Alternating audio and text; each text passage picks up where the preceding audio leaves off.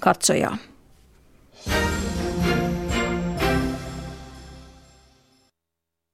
Yle Radio Suomi, ajan tasa.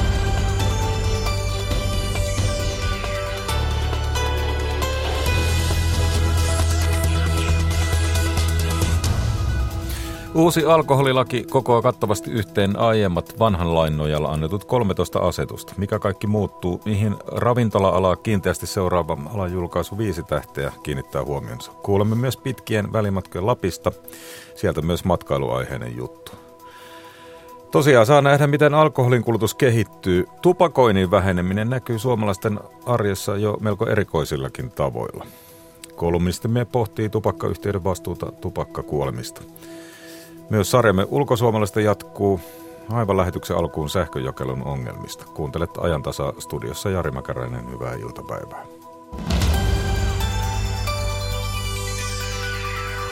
Pohjois-Karjalassa keskitytään nyt ennaltaehkäisemään sähkökatkojen syntymistä. Siellähän on ollut sähköhäiriöitä useiden päivien ajan, muun muassa sieltä.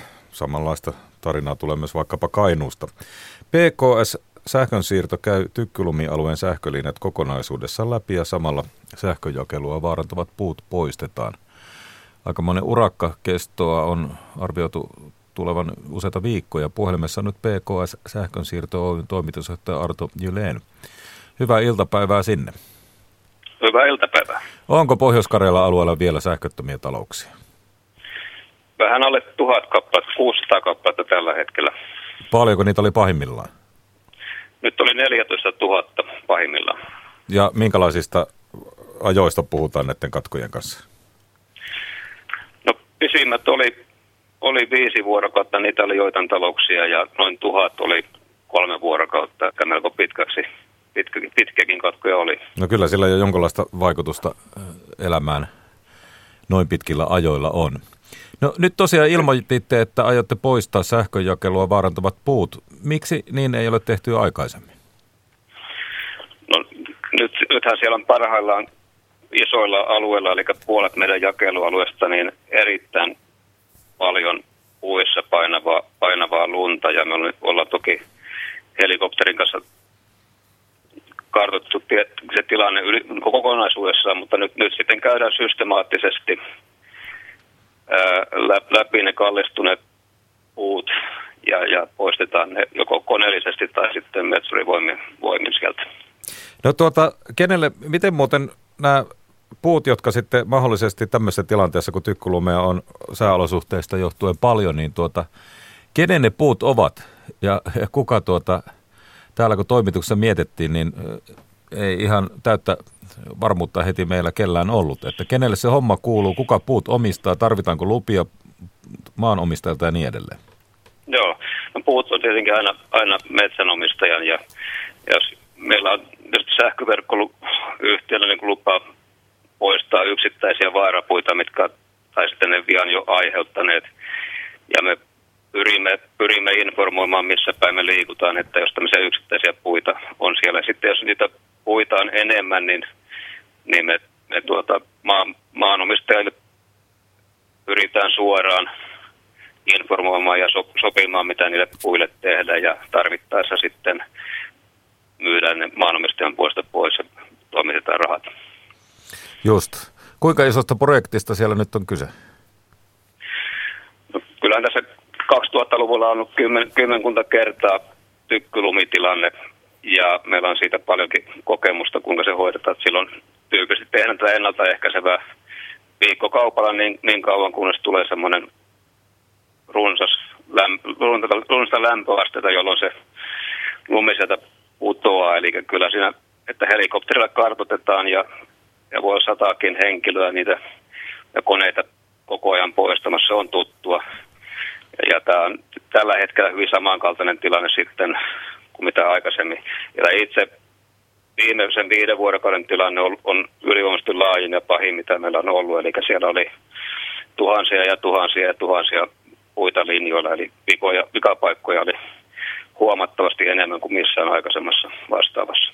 No tietysti korvauksiakin joudutaan maksamaan heille, joiden sähkökatkot on ollut pitkiä.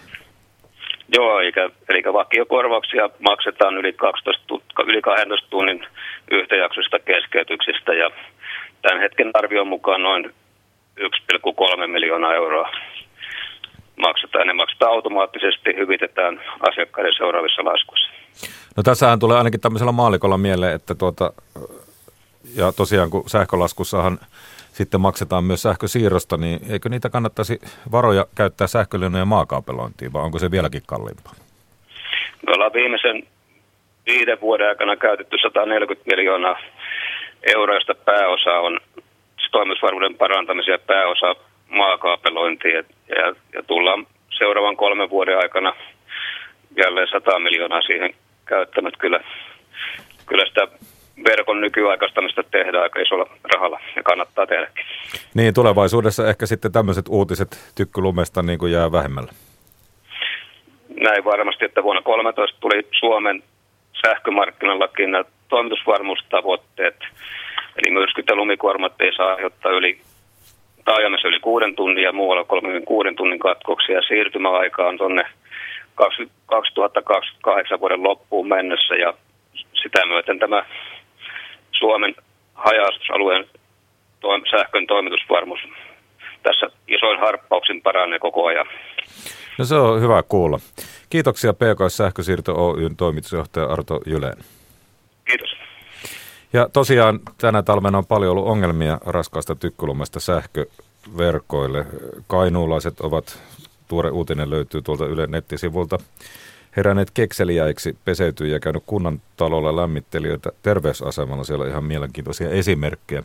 Mutta turvallisuus- ja kemikaalivirasto Tukes se muistuttaa, että alhaalla roikkuviin sähköjohtoihin tai sähköjohtoja painaviin puihin ei missään nimessä saa koskea. Näissä vaurioituneissa sähköverkoissa saattaa myös esiintyä niin sanottu nollavika. Se puolestaan saattaa aiheuttaa hengenvaaran.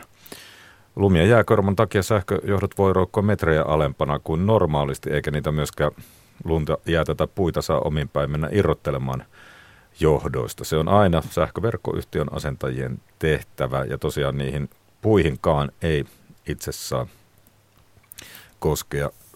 Jos jotain poikkeavaa huomaa, niin siitähän voi vaikka soittaa hätänumero 112, jos epäilee, että viasta voi olla välitöntä vaaraa ihmiselle tai omaisuudelle. Vähintään nyt sinne sähköverkkoyhtiön kannattaa olla. Sitten puhumme uudesta alkoholilaista, joka ainakin osittain on jo astunut voimaan. Muutoshan se nyt kaikilla lienee selvää toi nykyistä vahvemmat alkoholijuomat ruokakauppoihin. Tuo se muutakin siitä kohta, mutta ensin terveisiä pohjoisesta. Muutosta on tervehditty ilolla, erityisesti maaseudulla. Siellähän välimatkat on pitkiä. Lapiradion toimittaja Juha Mäntykenttä kysyy mielipidettä lakimuutoksesta Pyhätunturilla asuvasta ja siellä kaupassa asioneilta Augusti Ropposelta. Vahvempaa juotavaa. Se on niin, tuossa, se muuttuu tuo lakiin, niin... Se on tuota, tuo seuraava siipi tuonne, tuolla takana. Niin siellä takapuolella. Niin sieltäkö sitä saa? Sieltä saa. Kuinka vahvaa sitä saa oikein? Minä en ole siellä paljon kulkenut, mutta... Eikä kiinnostakaan se Kyllä. Eikä kiinnosta, en kyllä. Mitäs? Kuinka vahvoja olisi? Ei kiinnosta. No mitä, se, mitä kun se laki nyt tässä muuttuu ja sitä saa sitten joka paikasta? No sitähän saapi joka haluttaa. Ei niin... muuttua, ei. Joo niin, se on emännän mielipide tuo. niin, suuta, niin kuin tuohtu suorastaan lähti tuossa menemään. Niin, että niin se on. Pois. Joo. Ja käskee sinuakin, ettei saa kommentoida ollenkaan tätä asiaa. No niin, kyllä. Kyllä minun, minun puolesta se nyt saa olla mitä vaan. Joo, joo. No helpottaahan se tässä teillekin niin kyläminnässä, niin joo. tätä hommaa niin oikein kyllä. No. Kyllä. Kyllä joo, ja kyllä tuota, se on aivan, hmm? aivan tuota, oikeastaan hyvääkin, että ne tarvitse lähteä viinakaupasta nyt yhden prosentin takia. niin, niin. Niin kuin tässäkin, tässäkin on teilläkin, niin kun ollaan tässä Pyhätunturilla, tästä on pitkä matka sitten kuitenkin, niin missä tässä on?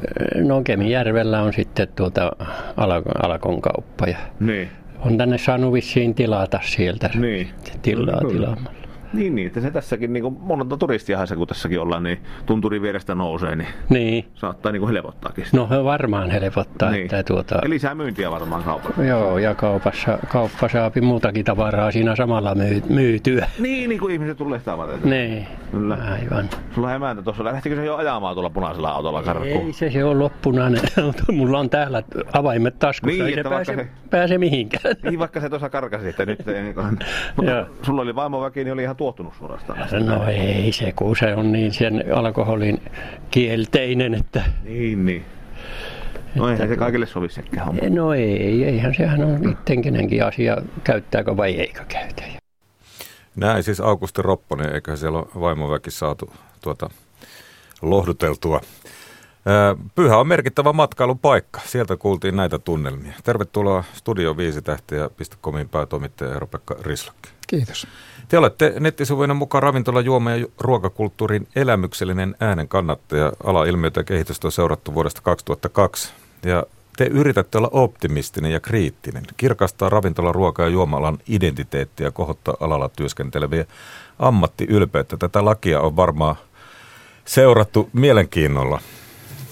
Joo, tuossa laskettiin, että reilusti yli 70 artikkelia tämän prosessin aikana on, on asiasta kirjoitettu. Mikä on päällimmäinen tunne nyt? Lonkero nelos, niin sanottu nelosolut ovat kaupoissa. Hmm.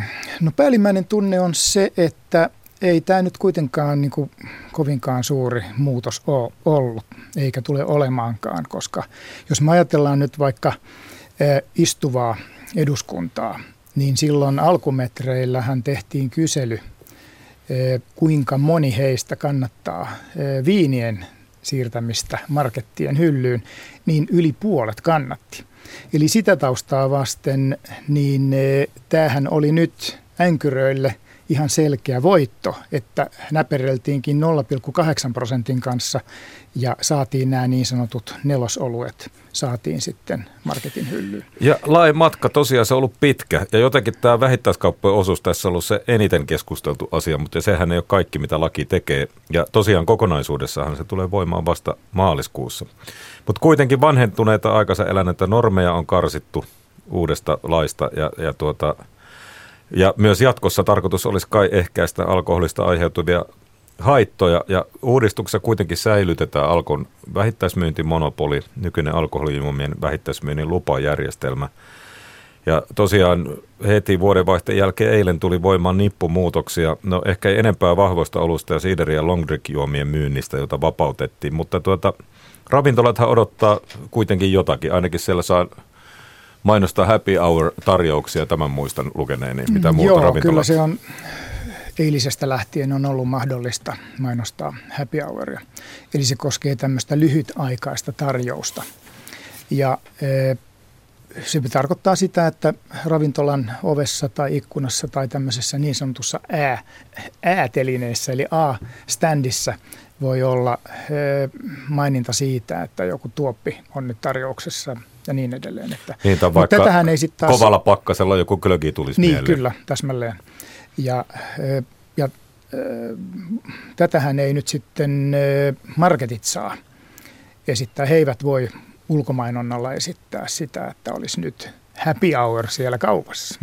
Ja ravintolat tietysti, he aukiola koskeva sääntely poistettiin, niin tuota, No muutokset tulee kai anniskeluajossa voimaan vasta sitten maaliskuussa, mutta se, sillä kai jokin merkitys on ravintoloille. Kyllä sillä saattaa olla. Se on kyllä rakennettu sillä tavoin, että ei tämä niin yksinkertaista ole. Mikään tämän lain voimaan tulossa ei tule olemaan yksinkertaista, koska joka tapauksessa niin vasta ohjeistusta ollaan aluehallintoviranomaisille ja Valviralle, joka, joka alkoholianniskeluasioita valvoo, niin tämä ohjeistus on vasta syntymässä. Ja näiden aukioloaikojen suhteenhan on nyt sitten mahdollista se, että, että sanotaan nyt vaikka ravintola, joka on saanut jatkoajat sinne puoli neljään. Aikaisemmin on pitänyt sitten ravintola tyhjentää neljään mennessä, eli on ollut puoli tuntia aikaa sitten viimeisistä tilauksista nauttia nämä juomansa. Nyt se on venynyt tuntiin tämä aika. Ja tällaisessa oletuksessa ollaan, että joko viideltä nyt sitten on pantava ravintola kiinni tai ainakin juomat on pitänyt juoda siihen mennessä ja ravintola voi edelleen olla vaikka Coca-Cola voimalla sitten auki hamaan niin tämä varmaan jollekin tämmöiselle niin sanottu yökerho-tanssikulttuurityyppiselle toiminnalle kyllä, kyllä. sinänsä Joo. voi olla merkityksellistä, joka ehkä ei kaikkia Varmasti kiinnosta. nähdään myöskin yökahvila-ilmiö. Tuota, niin, jota monet meistä ehkä muistaa sieltä 80-luvun alkupuolelta. Mutta tähän liittyy sitten myös se, että 1.30 jälkeen niin sataa asiakasta kohden täytyy olla sitten järjestyshenkilö. Ja vielä tämän lain, lakipaketin prosessin aikana niin kyseinen henkilö ei voinut tehdä mitään muuta työtä kuin valvoa järjestystä, mutta nyt heillä on mahdollisuus osallistua myös, myös sitten myyntiin tai, tai lasien blokkaukseen ja tämän tyyppiseen asiaan. No tätähän Mut, vähän myytiin silleen, että nyt jotenkin normeja karsitaan ja vanhentuneita käytäntöjä poistetaan. Öö, joo, tämmöinen ikään kuin parlamentaarinen tahtotila tai parlamentaarinen päätöksenteko ei tunnu kuitenkaan koskevan sosiaali- ja terveysministeriön virkamiehiä. Eli heillähän on hyvin paljon kaikenlaisia ikään kuin omia ideoita, joita on työnnetty aina tänne, jolle ei ole mitään tekemistä tämän niin kuin parlamentaarisen tahtotilan kanssa. Heillä on ihan oma agendansa ollut tässä koko matkan aikana, josta sitten tällä hetkellä varmasti se, joka jäi vielä roikkumaan, on, on, on tämä etämyyntiasia, eli alkoholin verkkokauppa EU-alueella. Niin, sen mä huomasin, että se on semmoinen, mikä alalla nyt herättää pientä hämmennystä. Kerro, mistä siitä on kysymys. Eli monopoliasema säilyy, mutta selvitetään, että voisiko etämyyntiä, mikä sen kohtalo on? No joo, siis etämyynti tarkoittaa sitä, että, että sinä tai minä tai joku kuulijoista, niin esimerkiksi verkkokaupasta katsoo esimerkiksi Saksasta tai Virosta tai Ranskasta tai mistä vaan, niin hän haluaa ostaa viiniä esimerkiksi – niin eh, etämyynti tarkoittaa sitä, että, että eh, myyjä voi hoitaa sen eh, kuljetuksen ja myyjä tekee sitten verotilityksen Suomeen. Ja nyt lain perusteluihin, siis tämä etämyyntiasiahan ei koskaan ollut hallitusneuvotteluissa, tämä on virkamiesten tuoma asia tähän, tähän kuvioon. Ja se tarkoittaa sitä, että, että lain perusteluihin on liitetty se, että, että vanhankin lain aikana etämyynti olisi laitonta. Ja tähän on sitten perusteluihin rakennettu myös sellaisia ajatuksia, että, että tässä odotetaan korkeimman oikeuden päätöstä ja, tai että hovioikeudessa on ollut jo päätös, ja, ja, ja jossa sitten todetaan, että, että etämyynti olisi laitonta. Ja mutta samaan aikaan sitten Vaasan hovioikeudesta on tullut lainvoimainen päätös, että tämän tyyppinen lain tulkinta, että etämyynti olisi laitonta, niin se on EU-lain vastaista. Tämä on iso sotku ja näitä lakeja kirjoittavat virkamiehet, jotka virkatyönään niitä kirjoittelee, niin he tietävät juristeina kyllä, että tässä on kysymyksessä jälleen kerran semmoinen hämmentäminen, jolla pelataan aikaa. Ja tämänkin taustalla on se, että monopolia pyritään suojelemaan.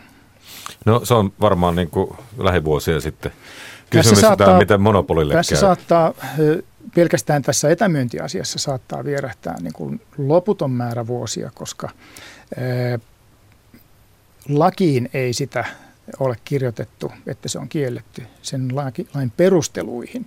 Ja varmasti annettaviin ohjeistuksiin liittyy se ajatus, että se on kielletty.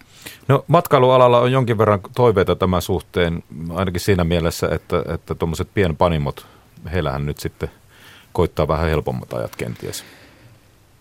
Joo, tähänkin liittyy tämmöisiä ansoja.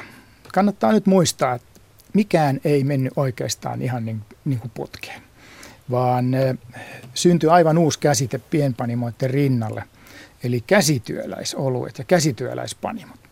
Ja pienpanimo virallisesti Suomessa on ollut panimo, joka myy vuodessa alle 15 miljoonaa litraa panimotuotteita. Nyt syntyy uusi kategoria, eli 500 000 litraa. Eli silloin kun tämmöisen pienpanimon kokonaistuotanto jää alle 500 000 litran, niin silloin se on niin sanottu käsityöläispanimo ja käsityöläisolutta esimerkiksi.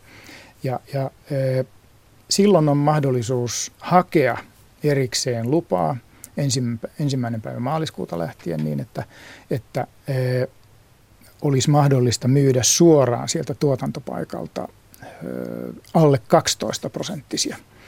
Eli nyt kun puhutaan, että vahvat oluet siirtyivät nyt maitokaupan hyllylle, niin tämmöiset ajatukset, että, että joku 5 olisi vahva olut, niin se on aika kaukana siitä. Olutharrastajat tietävät, että vahvat oluet, ne voi olla reilusti yli 10 prosenttisia ja siinä mielessä niin kuin vahvoista oluista on turha puhua. Ne on kysymys on tyyleistä, joilla on tietty oma, oma niin kuin prosentti. Niin kuin muualla maailmassa ehkä Niin kuin muualla maailmassa. Ja muualla maailmassa puhutaan elintarvikkeista koko ajan. Suomessa olut ei ole elintarvike. No ravintolathan saa sitten ymmärtääkseni myydä kuitenkin alkoholia ulos. Saa kyllä, eli sama koskee sitä kauppavahvuista, eli 5,5 prosenttista kello yhdeksään asti niin kuin marketeissakin, mutta se vaatii sitten erikseen taas lupamenettelyn ja sitten se vaatii sen, että olutta ei voi myydä asiakkaalle mukaan siitä normaali kassalta ja tiskiltä, vaan sille pitää luoda oma kassajärjestelmä ja oma myyntipiste. Ja pitää olla myös myynnissä elintarvikkeita.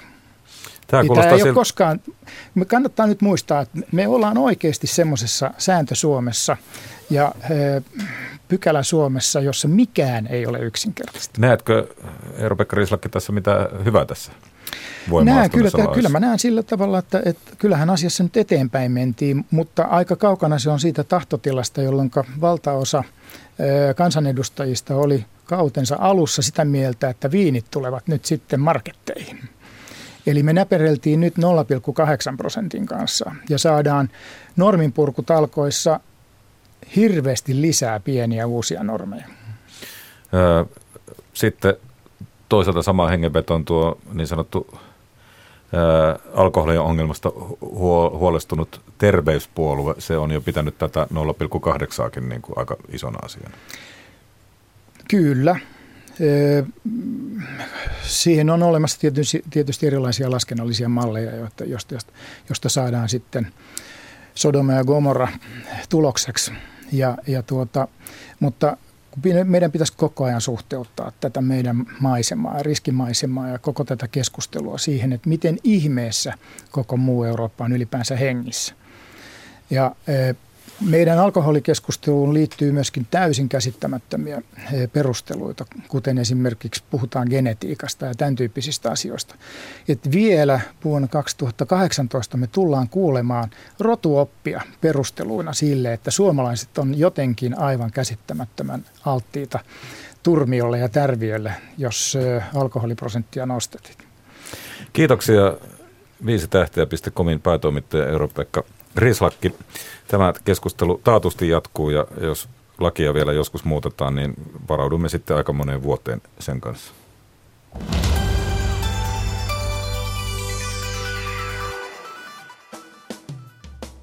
Hyvät kuulijat, nimeni on Heikki Salo. Maailmasta puuttuu paljon kirjoja. Niitä pitäisi ehdottomasti kirjoittaa ja julkaista lisää. Esimerkiksi suomalaiset sorakuopat – Siinäpä vasta killeri-aihe. Tervetuloa kuuntelemaan radio-ohjelmaani Elämän ohjeita lumihiutaleille loppiaisena kello 10. Yle. Radio Suomi. Matkailualaan tuossa vähän jo viitattiinkin. Ainakin Lapissa matkailu kasvaa huimalla vauhdilla ja nämä kasvavat matkailijamäärät lisäävät palveluiden kysyntää ja sitä kautta työllistävät matkailuyrittäjiä. Moni kaukomalta saapuva turisti haluaa kokea matkallaan ainutlaatuisia elämyksiä.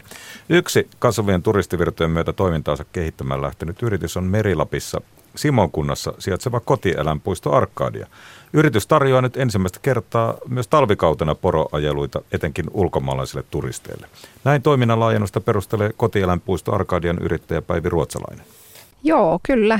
Ollaan aikaisemmin oltu muualla näiden meidän porojen kanssa turisteja ajeluttamassa, mutta kyllä me ollaan haluttu olla mukana tässä Merilapin matkailun kehittämisessä mukana ja ollaan sitten tämmöinen matkailullinen porotila tänne sitten perustettu näitä turisteja varten ketä täällä Kemin seudulla vierailee. Lähtikö se ihan siitä, että täällä Merilapissa on turistien määrä viime vuosina kasvanut, niin tämä idea laajentaa myös talvimatkailun?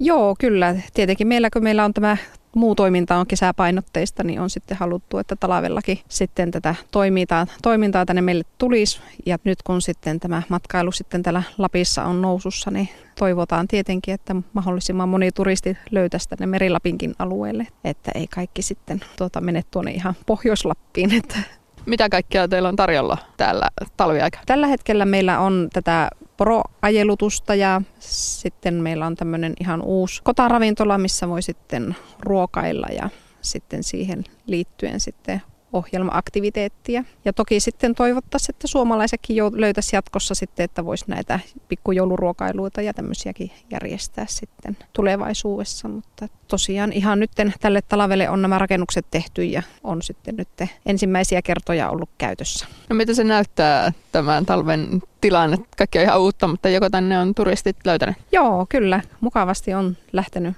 ryhmiä tulemaan ja tässä sitten tietenkin markkinointityötä tehdään jatkossa enemmän, mutta että tietenkin kaiken A ja O on tehdä yhteistyötä näiden muiden toimijoiden kanssa, että ollaan haluttu ja pyritään jatkossakin tekemään yhteistyötä sitten muiden matkailualan yrittäjien kanssa. Niin, yhä useampi turisti on nykyään ei tule enää välttämättä pakettimatkalla, vaan selailee nettiä ja varaa matkat ja majoituksen sieltä erilleen ja sitten ottaa tämmöisiä ohjelmapalveluita. Niin kuinka suuri haastetta on yrittäjällä? No nykyään ja nettimaailma tietenkin, kun sitä osaa käyttää, niin sitä voi hyödyntää, mutta että tällä hetkellä me sitten myyään näitä savarifirmojen kautta meidän matkoja, mutta että ehkä sitten jatkossa kehitellään itsellekin tätä verkkokauppasysteemiä, mitä nykyajan matkailijat ja varsinkin sitten nämä aasialaiset tykkää käyttää. Että jatkossa ehkä kuka tahansa voi tulla tänne omine neuvoineen ja löytää sitten vaan tänne tiensä ilman suurempaa ryhmää. Joo, kyllä niitä voi tulla ihan no, tämmöisiä niin sanottuja non-stoppimatkalaisia, mutta että pääasiassa ne kuitenkin kulkee Suomessa vielä minusta niiden niin safariyritysten kautta enimmäkseen, mutta että ehkä se tästä sitten niin kuin nopeammin tai tulevaisuudessa sitten laajenee siihen yksittäisiin matkailijoihin meilläkin, mutta tuota, sillä tavalla, että tämä on sillä ennalta tilattava tuote, että ehkä se verkkokauppa siinä sitten on se työkalu, että millä niitä sitten myyään. Niin, teillä on tämmöistä lumiaktiviteettia, siellä on eläimiä, poroja ja sitten niin minkä maalaiset tai mistä matkailijat ovat tulleet, ketkä ovat nyt olleet kiinnostuneita tästä? No nyt tietenkin varmasti tuo Aasian suunta on ollut suuri asiakasryhmä, mutta että sitten on kuitenkin ollut meilläkin jo ihan Etelä-Afrikasta asti asiakkaita, että kyllä siinä on varmasti laaja skaala, mitä sitten turisteja sitten tänne Suomen maallekin löytää, että, ja sana leviää koko ajan, mutta että pääasiallisesti ne on niin kuin Aasian seuvulta ollut ollut. Minkälaista palautetta olette saaneet suoraan näitä matkailijoilta? Ainakin nyt on tällä hetkellä ollut tyytyväisiä, että toivottavasti jatkossakin menee hyvin. Että kyllä tietenkin Suomen puhas luonto ja tarjonta on kuitenkin sitten heille se, mitä niin kuin hakevatkin täältä Suomesta. Niin, teillä on täällä paljon eläimiä, niin nykyään haetaan paljon elämyksiä. Moni tuossa totesi, että haluaa enemmän olla tekemissä eläinten kuin koneiden kanssa. Niin ajatteko jatkossa hyödyntää, voiko olla myös muita eläimiä tällä talvella nähtävillä? Kyllä, meillä on tarkoitus näitä talvinäyttelytiloja rakentaa myös meidän kotieläinpuiston asukkaille, niin niitä sitten jatkossa voi sitten päästä sekä suomalaiset että ulkolaiset katsomaan sitten talvellakin. Ja varmasti Suomessakin sitten tämä suomalaisille tämä talvimatkailukausi sitten on kuitenkin sillä tavalla, että loma-aikojahan meillä on paljon kuitenkin koulujenkin puolesta, että niitä aktiviteetteja tarvitaan tänne meillekin. Minkälaisia kaikkia eläimiä voi tulla nähtäväksi? No tarkoitushan on tietenkin ihan laajasta laitaa, mutta tietenkin meillä on nämä eksottisimmat papukaijat sitten, että mikä tarvii kaikista lämpimimmän ja isoimman tilan, että katsotaan sitten, että niillä varmaan kestää kaikista pisimpää, että pääsee näytteille, mutta että perussuomalaiset kotieläimet näillä sitten niin kuin ulkomaalaisilla taas kiinnostaa, että, että tuota, ne niin kuin tulee sitten ensimmäiseksi, että meillähän on semmoinen 70 eri lajiketta, että kyllä siinä nähtävää löytyy sitten. Minkälaisia laajenemispotentiaaleja näette täällä merilapialueilla matkailu suhteen? Kyllähän meillä on täällä tämä puhas luonto ja lumi ja perämeren jää, mitkä niitä matkailijoita viehättää. Että kyllä täällä on mahdollisuus tehdä paljon tuotteita, mitä me ei välttämättä itse aina hoksata eikä ymmärretä, mitkä on meille niin tavallisia, mutta että kyllä varmasti niin matkailijoille löytyy monenlaista aktiviteettia. Ja tietenkin, että mitä enemmän saadaan tänne niitä aktiviteetteja, niin sitä paremmin niitä sitten saadaan myytyä niin kuin pakettina. Että totta kai se kaikki yhteistyö ja tarjonnan laajuus on aina merkittävässä asemassa siihen, että me saadaan ne matkailijat tänne houkuteltua. Näin Simossa sijaitsevan kotieläinpuisto Arkadian yrittäjä Päivi Ruotsalainen. Hänet tapasi toimittaja Mienni Mehtonen. Kello tulee 14.33. Kuuntelet ajan tasa Radio Suomen eri taajuuksilla. Tässä lähetyksessä kuullaan vielä ulkosuomalaisten asioita. Heitähän on maailmalla tuommoinen reilu puolitoista miljoonaa. Sarjamme tänään siis jatkuu. Sitten kuullaan kolumnista, äh, oikeastaan muut aiheet liittyvät tupakkaan. Kolumnistimme miettii, mikä on tupakkayhtiöiden vastuu noin sadan miljoonan ihmisen kuolemasta. Ja tupakan, tupakasta eroon pääseminen näkyy myös aika erikoisella tavalla ihan su- suomalaisten arjessakin. Mutta annetaan sitä ennen Tuukka Pasaselle puheenvuoroja. Hän on selvittänyt, mitä Ylen tuolla nettisivulla tällä hetkellä on tarjolla. No Ylen nettisivuilla seurataan, kuten uutisissa muutenkin, tuota pankkialan lakon etenemistä. Siellä on juttua myös, että valtakunnan sovittelija Minna Helle on sanonut, että kaikki te, mahdollinen tehdään.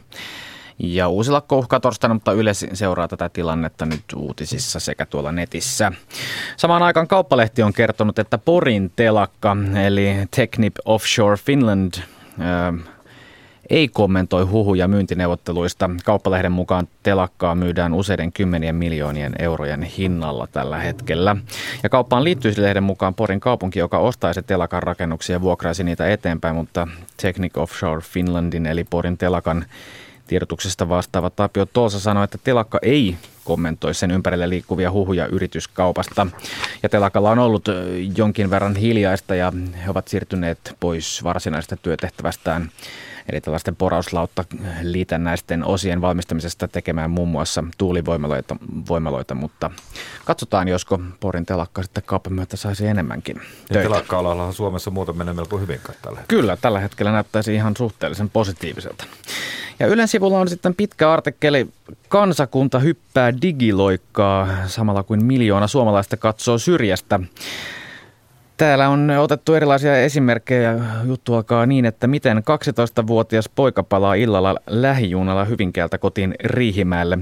Huonosti. Hyvinkään rautatieaseman ärkioski on jo kiinni. Käteisellä lippua ei voi ostaa. Tarvitaan mobiililippuja kännykkä. Kännykkäpojalla on, mutta ei sellaista verkkopankki- tai luottotiliä, jolta lipun voi veloittaa. Junaan ei saa nousta ilman lippua ja sitä vahtii konduktööri, jonka homma on varmistaa, ettei kukaan edes yritä ja konduktööri ei suostu VRn viimeisimmän uusi uudistuksen jälkeen myymään lähijunan lippua, sillä yhtiö parantaa palvelua.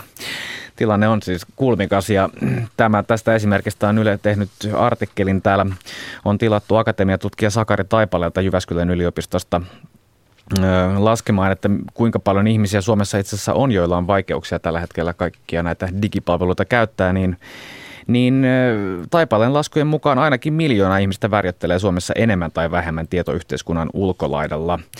Ja tiivistetysti voi sanoa, että digimaailmasta syrjäytyvät vanhusten lisäksi myös ne, jotka jäävät yhteiskunnassa muutoinkin syrjään. Tältäkin osalta syrjäytyminen kasautuu, näin siis Taipale toteaa, toteaa digi maailmasta. Ja tässä lähetyksessä kohta asiaa tupakoinnista, niin kerrotaan myös, että Ylen sivuilta voi käydä lukea, lukemassa artikkelin Uusi tutkimus, jonka mukaan tupakoinnin aiheuttamia keuhkovaurioita voi korjata ruokavaliolla etenkin tomaatilla ja omenalla. Kiitos näistä Tuukka. Siinä oli monelle varmasti hyvä uutinen.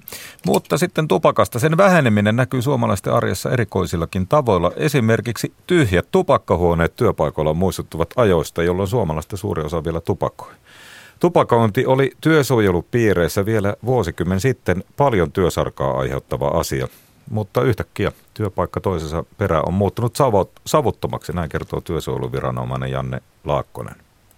Se, mitä tehtiin jossain vaiheessa noin kymmenen vuotta sitten esimerkiksi ravintoloiden kanssa työtä, niin sehän on merkittävästi vähentynyt, että sieltä ei juurikaan meille päin yhteydenottoja enää tuu. Ja sitten jos ajatellaan vaikka teollisuus, työpaikkoja, niin myöskin siellä on valtava asennemuutos käynyt ja sitten, että ihan konkreettisesti tupakointi on vähentynyt. Ja se tarkoittaa sitä myöskin, että näitä valvontapyyntöjä sitten sekä näillä meidän omilla viranomaisaloitteisilla tarkastuksilla, niin ei niin paljon kohdata niitä asioita, mihin pitäisi puuttua tässä aihepiirissä. Miten se siellä teollisuudessa esimerkiksi näkyy? Minkälaisia asioita siellä on tullut aikaisemmin vastaan? No voidaan sanoa esimerkiksi tällainen, että kymmenen vuotta sitten kun kävi teollisuudessa tarkastuksella, niin voi olla, että tarkastuksen aikana tarkastuksen osallistujat halliin mennessä sytyttivät tupakan ja alkoivat sitten, eli osallistuvat siihen tarkastuksen tupakka suussa. Niin se on, voi sanoa, että aika poikkeuksellista tänä päivänä jo. Et joskus voi kyllä vieläkin näin käydä, mutta että ilman muuta silloin joudutaan siihen puuttumaan ja opastamaan siitä, että, että tämähän ei ole nykyisin sallittua. Mutta että ehkä tällainen yksi konkreettinen esimerkki voidaan mainita. Minkälaisissa tupakkaan liittyvissä asioissa työsuojeluviranomaiseen silloin kymmenen vuotta sitten vielä otettiin yhteyttä? No varmasti nämä on merkittävimpiä. Just oli, että jos yhteisissä tiloissa tupakoidaan ja, ja siinä silloin toiset työntekijät myöskin altistuu ja sitten voidaan tietysti sanoa toisena aihealueena, että jos jostain muista tiloista sitten kulkeutuu tupakan savua niihin työskentelytiloihin, niin sehän tarkoittaa sitä, että silloin se häiritsee ja tietysti altistumista tapahtuu ja niissä sitten haluttiin varmasti muutosta ja jos ei muuten työpaikalla asia etene sitten, niin työsuojeluviranomainen siinä sitten auttanut ja vienyt asiaa eteenpäin. Kuinka paljon niitä ilmoituksia tuli verrattuna tähän päivään? No siitä täytyy sanoa, että en pysty sellaista tilastollista lukemaan suoraan sanomaan, mutta että se on hyvin, hyvin pieni prosentti, missä meillä joudutaan puuttumaan niin kuin tupakka-asioihin. No minkälaisissa asioissa tänä päivänä otetaan yhteyttä? No käytännössä niin selkeästi puutteita, missä on, niin se on edelleen teollisuuspaikat, eli aina ei mielletä sitä, että jos teollisuudessa vaikkapa hitsaushallissa ollaan työssä, että jos siellä polttaa tupakan, että sekin savu, mikä siitä syntyy, niin on haitallista sitten myöskin muille työntekijöille. Ja ei välttämättä hoksata sitä, että ne muut altisteet, mitä siellä työoloissa on, että ne kertaantuu, eli, eli niiden yhteisvaikutus on merkittävä ja sen takia siinäkin meillä on nollatoleranssi, eli että työtiloissa ei saa polttaa.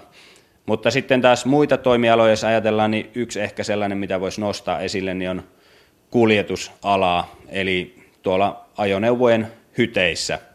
Silloin kun on yhteinen työpaikka siinäkin, eli tällainen yhteinen työtila, jossa kuljettaja työskentelee ja voi olla, että iltavuoroon tulee sitten toinen kuljettaja, niin ne on sellaisia tiloja, missä ei voi tietenkään polttaa.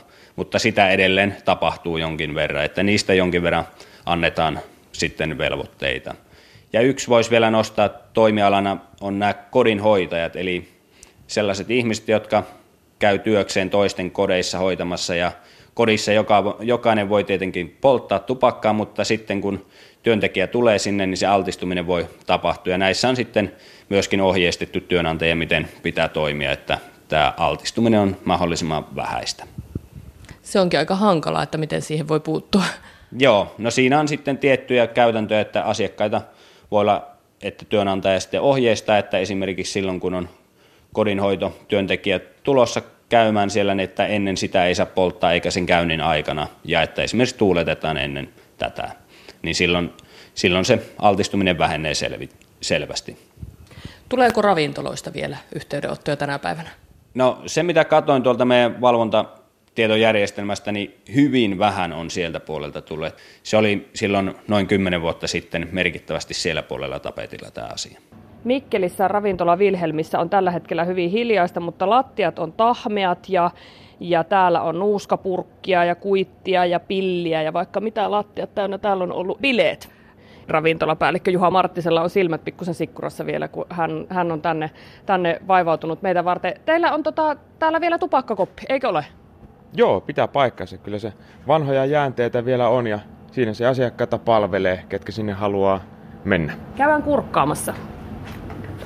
Kurkistetaan ihan vaan tästä ovelta vähän. Tämä on tämmöinen, täällä lukee seinällä, että tupakointitilaa kahdeksan henkilöä. Tuhkakupit on tuossa ja tietenkin on tumppeja sitten lattiallakin. Tuonne ei hirveästi huvita sisälle mennä. No en mä itse sinne vapaaehtoisesti kyllä, kyllä jalallanikaan astu, että kun en, en tota röökaamista harrasta, niin ei se haju ole mikään mukava tuolla, vaikka siellä hyvä ilmastooti onkin yöllään. Joo, mutta melkoinen on tuo, tuo dunkkis, vaikkei siellä kukaan nyt tupakoi. Mennään vähän kauemmas, niin ei tartu ha- vaatteisiin haju. 90-luvun alussa sinä oot aloittanut hommat näissä yökerhoissa. Silloin täällä sai röyhytellä ihan missä huviitti. Minkälaista aikaa se oli? Olihan se aika villiä aikaa sen suhteen, että haju oli voimakas. Vaatteet haisi aina sen jälkeen ja asiakkaatkin röökaili vielä silloin baaritiskellä ja siihen aikaan itsekin vielä harrastin sitä pahetta ennen kuin ymmärsin lopettaa ja kyllä se kova paikka oli lopettaa röökipoltto, kun asiakkaat siinä nenä edessä sauhutteli ja puhu, puhalteli ne kaikki savut sitten naamalle, mutta, mutta on se mun mielestä hyvä, että se sitten vähän rauhoittui se röökaaminen baarissa.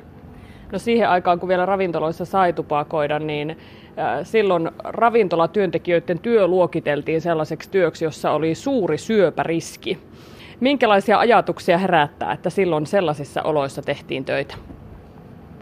No tavallaan pelottavia ajatuksia, koska eihän sen käsittääkseni kovinkaan terveellistä touhua ole. Ja en ole yhtään pahoillani, että baareissa ei saa enää tupakoida siellä, missä haluaa. On se viihtyisämpää kaikille asiakkaille. Tuo tupakkakoppi on vielä täällä uusiin ravintoloihin. Niitä ei kuulemma enää S-ryhmä ainakaan rakenna ollenkaan, noita tupakkakoppejakaan, mutta täällä ei, ei tupakka ollenkaan haise. Minkälainen muutos se oli se vuonna 2007 tapahtunut tupakoinnin kieltäminen ravintoloissa?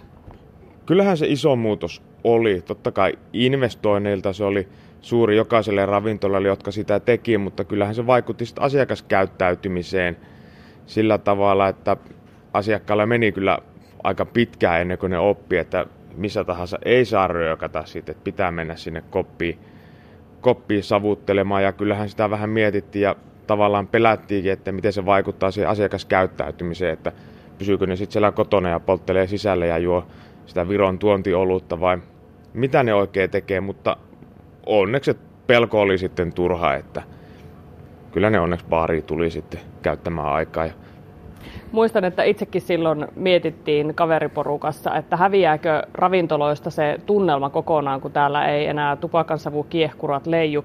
Osaatko nyt kuvitella, että tekisit töitä semmoisessa ympäristössä, missä koko ajan sadat ihmiset tupakoi ympärillä?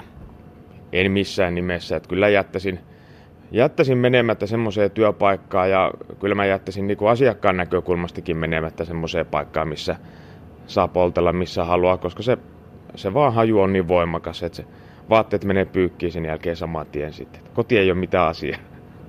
No missä roolissa se tupakka tänä päivänä on mikkeliläisten illanvietossa?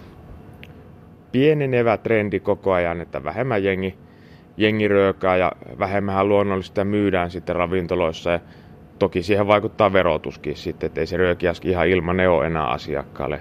Savuton Suomi-kampanjalla on tavoitteena, että vuoteen 2030 mennessä enää alle 5 prosenttia suomalaisista tupakoi. Kun sä ajattelet tätä ihmisten illanviettoja ja ilonpitoa täällä ja teen tupakkakoppeja ja terasseja, niin näetkö sen koskaan tapahtuvan? No, hyvin vahvasti epäilen, että se ikinä tapahtuu, mutta minua se nyt ei haittaa, että vaikka tapahtuisikin. Pärjään kyllä. Näin Janne Marttinen Mikkeliläisestä ravintola Wilhelm Public Housesta ja aiempi haastateltava oli työsuojeluviranomainen Janne Laakkonen. Heidät tapasi toimittaja Riina Kasurinen.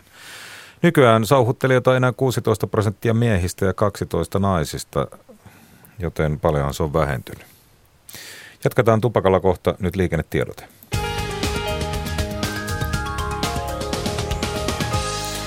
Liikennetiedote tielle 11 Sastamalaan, Tampere-Pori-välin tielle. Siellä on Jylhänmaa ja Kiikoisen välillä kaatunut raskas ajoneuvo tielle. Tie on suljettu liikenteeltä. Tie 11 Sastamalan seudulla Jylhänmaa ja Kiikoisen välillä raskas ajoneuvo tiellä.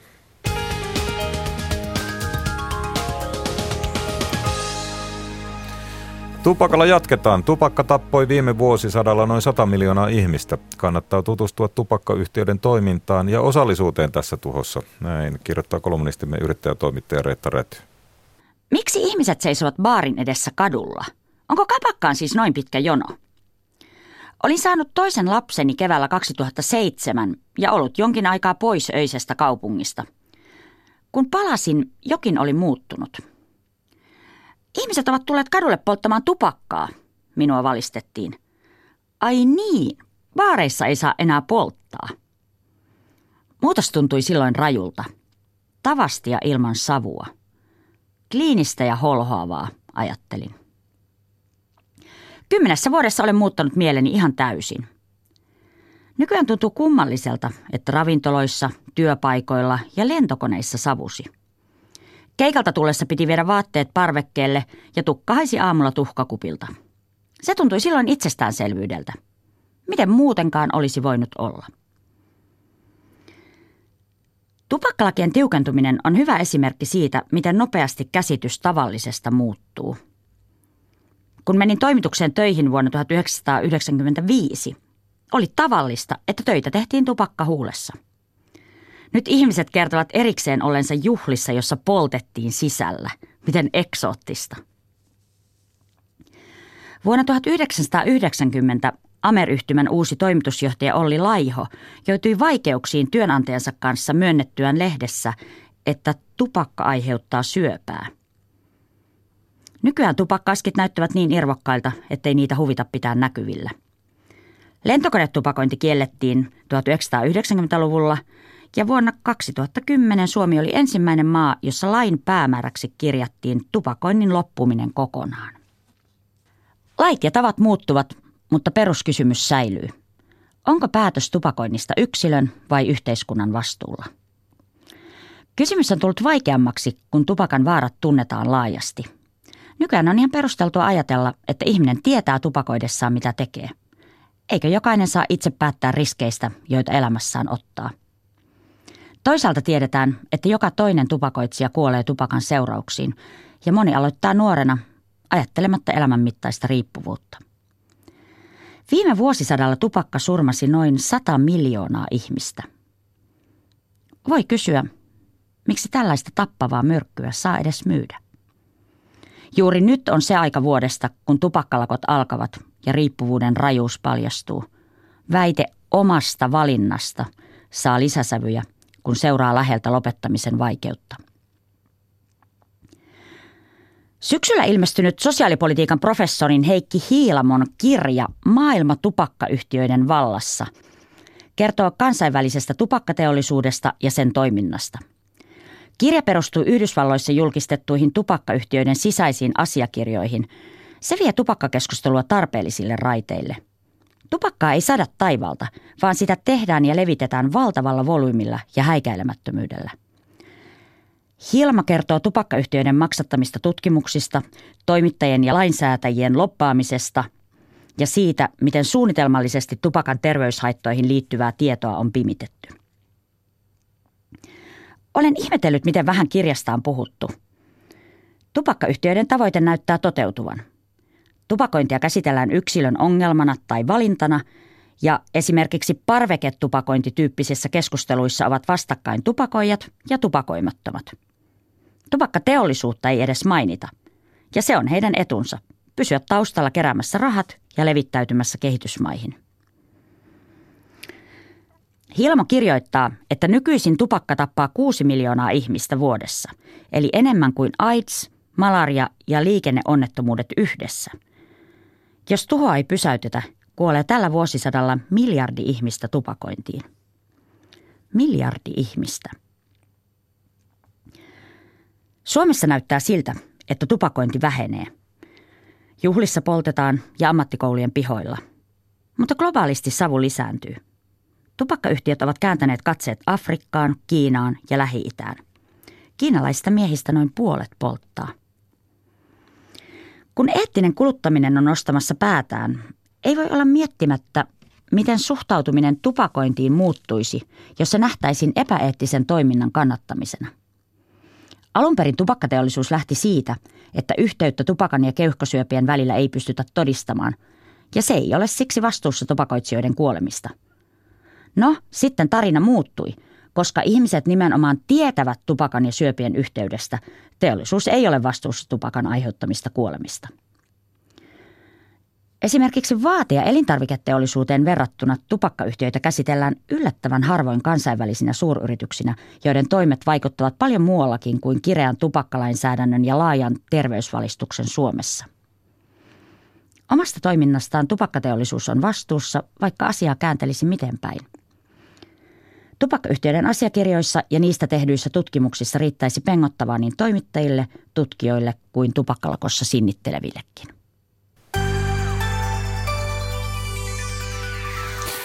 Tupakasta ulkosuomalaisiin heitä asuu maailmalla noin 1,6 miljoonaa erityisen paljon Pohjois-Amerikassa, Etelä-Euroopan aurinkorannalla ja Australiassa.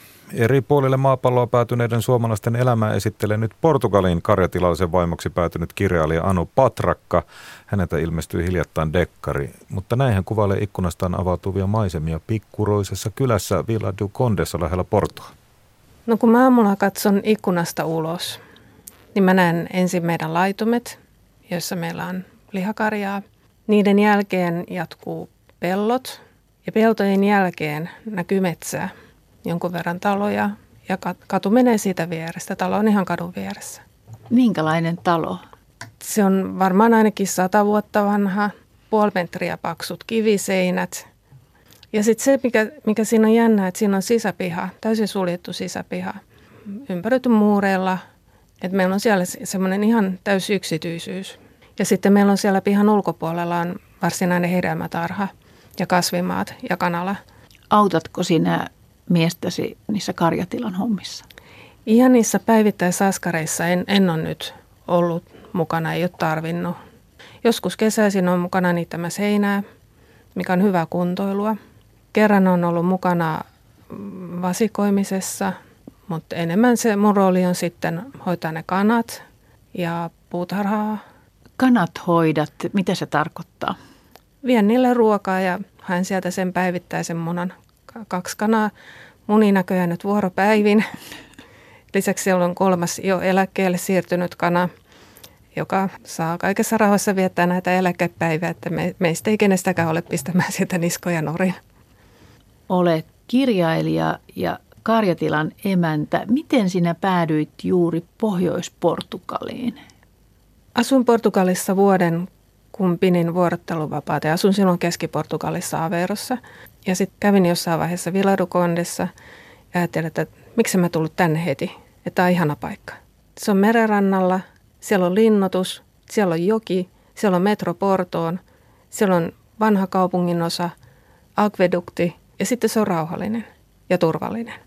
Niin sitten kun mä päätin muuttaa Portugaliin parin kolmen Suomen vuoden jälkeen takaisin, niin se oli mulle ihan selvä, että mä menen sinne. Ja sitten tietysti tämä mun nykyinen puoliso asuu, asuu siellä lähellä. Anu Patrakka, ennen kuin lähdit vuorotteluvapaalle, niin olit johdon assistenttina isossa yrityksessä ja tavallaan sinulla oli siinä työssä kaikki langat käsissäsi. Mm-hmm se ei riittänyt. Se elämä oli vain sitä työn ja kodin välissä sahaamista. Sitten mä päätin, että nyt on aika tehdä jotain muuta eikä odottaa eläkeikää. Et, et, et suoraan muuttanut tämän nykyisen puolisosluoksen, vaan, vaan eli niin kuin ihan yksiksesi jonkin aikaa. Joo, kyllä. Ja siinä oli vaikeutena se, että ei ollut niitä ihmissuhteita paljon. Ei vielä osannut kieltä, eikä ollut töissä – et mähän kyllä silloinkin jo kirjoitin, mutta, mutta ei ollut semmo, semmoisia ihmissuhteita tai ihmiskontakteja kovin paljon. Et se vaatii hirveän paljon, että et varsinkin, että ujo ihminen ottaa itsensä niskastakin ja lähtee ihmisten ilmalle. Oletko se mielestäsi ujo? Olen. Mä olin. nyt, nyt Portugali on tehnyt tehtävänsä. No se on tehnyt musta ehkä vähän sosiaalisemman. No sitten tuli tämä Carlos ja muutit maatilalle. Ja se olikin aika iso muutos ilmeisesti. Kyllä se oli, koska mä olin elänyt yksin ja hyvin itsenäinen. Sitten olikin semmoisessa tilanteessa, että piti huomioida muita ja, ja sitten, että siellä on se anoppi. Aivan, anoppi saman katon alla. Kyllä. Aluksi se oli ihan varmaan semmoista kuin heruskuukautta vähän puoli ja toisin. Hirveän lämpimästi hän otti minut vastaan, mutta si- sitten kun muistisairaus paheni ja paheni koko ajan, niin kyllähän siinä vaikeita hetkiä on tietysti siinä arjessa. Kuinka sosiaalisia maalla ihmiset ovat? Käydäänkö siellä kylässä? Kyllä siellä käydään kylässä, mutta enemmän se kanssakäyminen on ehkä sit, sitä, että siellä kadulla nähdään ja jutellaan ja vaihdetaan kuulumisia. Siihen saattaa vierähtää hyvin puoli tuntia tai tuntikin. Tai... Siis seisotaan kadulla vai mennäänkö sitten jo kahville, jos noin pitkään puhutaan? Seisotaan kadulla. Ja sitten siinä saattaa olla joku keskusteluosapuoli, joka roikkuu ikkunasta ulos keskustelemassa. Tämä on hyvin portugalilainen tapa, että kurkitaan ikkunasta, että ketä kadulla kulkee. Mutta sitten portugalilaiset tapaa toisiaan kahvilassa. Se on niin kuin se kahvilakulttuuri on portugalilaiselle se sydämen asia. Kuinka usein siellä istutaan? Kyllä nyt vähintään kerran päivässä, usein kaksi kertaa päivässä käydään kahvilla. Luet, Ihan totta? Kyllä. No mitä siinä sitten syödään ja juodaan, kun ollaan kahvilassa? Se on se kahvi tai vettä. Jotkut juo varmaan olutta, mutta kyllä se on yleensä se kahvi. Kuinka helppoa on ystävystyminen? Se ei ole helppoa, ei varsinkaan silloin, kun ei ole sitä työympäristöä. Et mä en voi sanoa, että mulla olisi paljon portugalilaisia ystäviä. Mulla on paljon tuttuja kyllä. Et enemmänkin mä oon ystävystynyt siellä muiden suomalaisten kanssa. Ja me tavataan suhteellisen säännöllisesti pienellä porukalla ja laitetaan ruokaa. Anu Patrakka, oot kirjoittanut nyt kirjaa. Kun mä muutin Portugaliin, mä olen kirjoittaa, mä oon tehnyt käsikirjoituksen per vuosi. Miksi ryhdyit kirjoittamaan? Se on ollut mulla ihan lapsesta asti semmoinen ajatus tai tieto, että jossain vaiheessa mä alan kirjoittaa kirjoja. Ja musta tuntuu, että mä oon koko tämän tähän asti sen elämän imennyt asioita kuin sieni. Ja nyt on sitten aika niin kuin alkaa tuottaa sitä tekstiä. Ja kyllä tämä ta- tavallaan antaa, antaa semmoisen vahvistuksen siihen, että on oikealla tiellä ja että on oikeus tehdä tämmöisiä muutoksia elämässä. Että aika, aika rauhallista elämää. On joo. Se semmoinen hektisyys ja kiireen tuntu, niin se on jäänyt pois. Ja se on ihanaa, että ei tarvitse herätä herätyskellon avulla. No ei tarvi juus, tähän herää monesti aikaisemminkin, vaikka siellä ihanissa olosuhteissa, niin kuin äsken kuultiin, olekaan. Anu Patrakan tapasi Marja Alakokko. Ajan tasa. Ja tämä päivä aiheet käsitelty. Huomenna jatketaan aamupäivän ajantasassa puhetta uutisotsikoita ja pitkään hallinneen Syyrian tilanteesta. Saamme vieraan, joka on siellä käynyt ja kertoo aamupäivällä siis alueen lohduttomasta tilanteesta. Iltapäivällä puolestaan tavataan Pyeongchangin talviolympialaisiin Suomen joukkueen urheilupsykologiksi lähtevä Hanna-Leena Ronkaihinen. Kysytään muun muassa, mitä psykologi kisoissa tekee ja miten hän valmistautuu jo kolmanteen kisamatkansa. Nyt Jari Mäkäräinen kiittää seurasta. Kello tulee 15.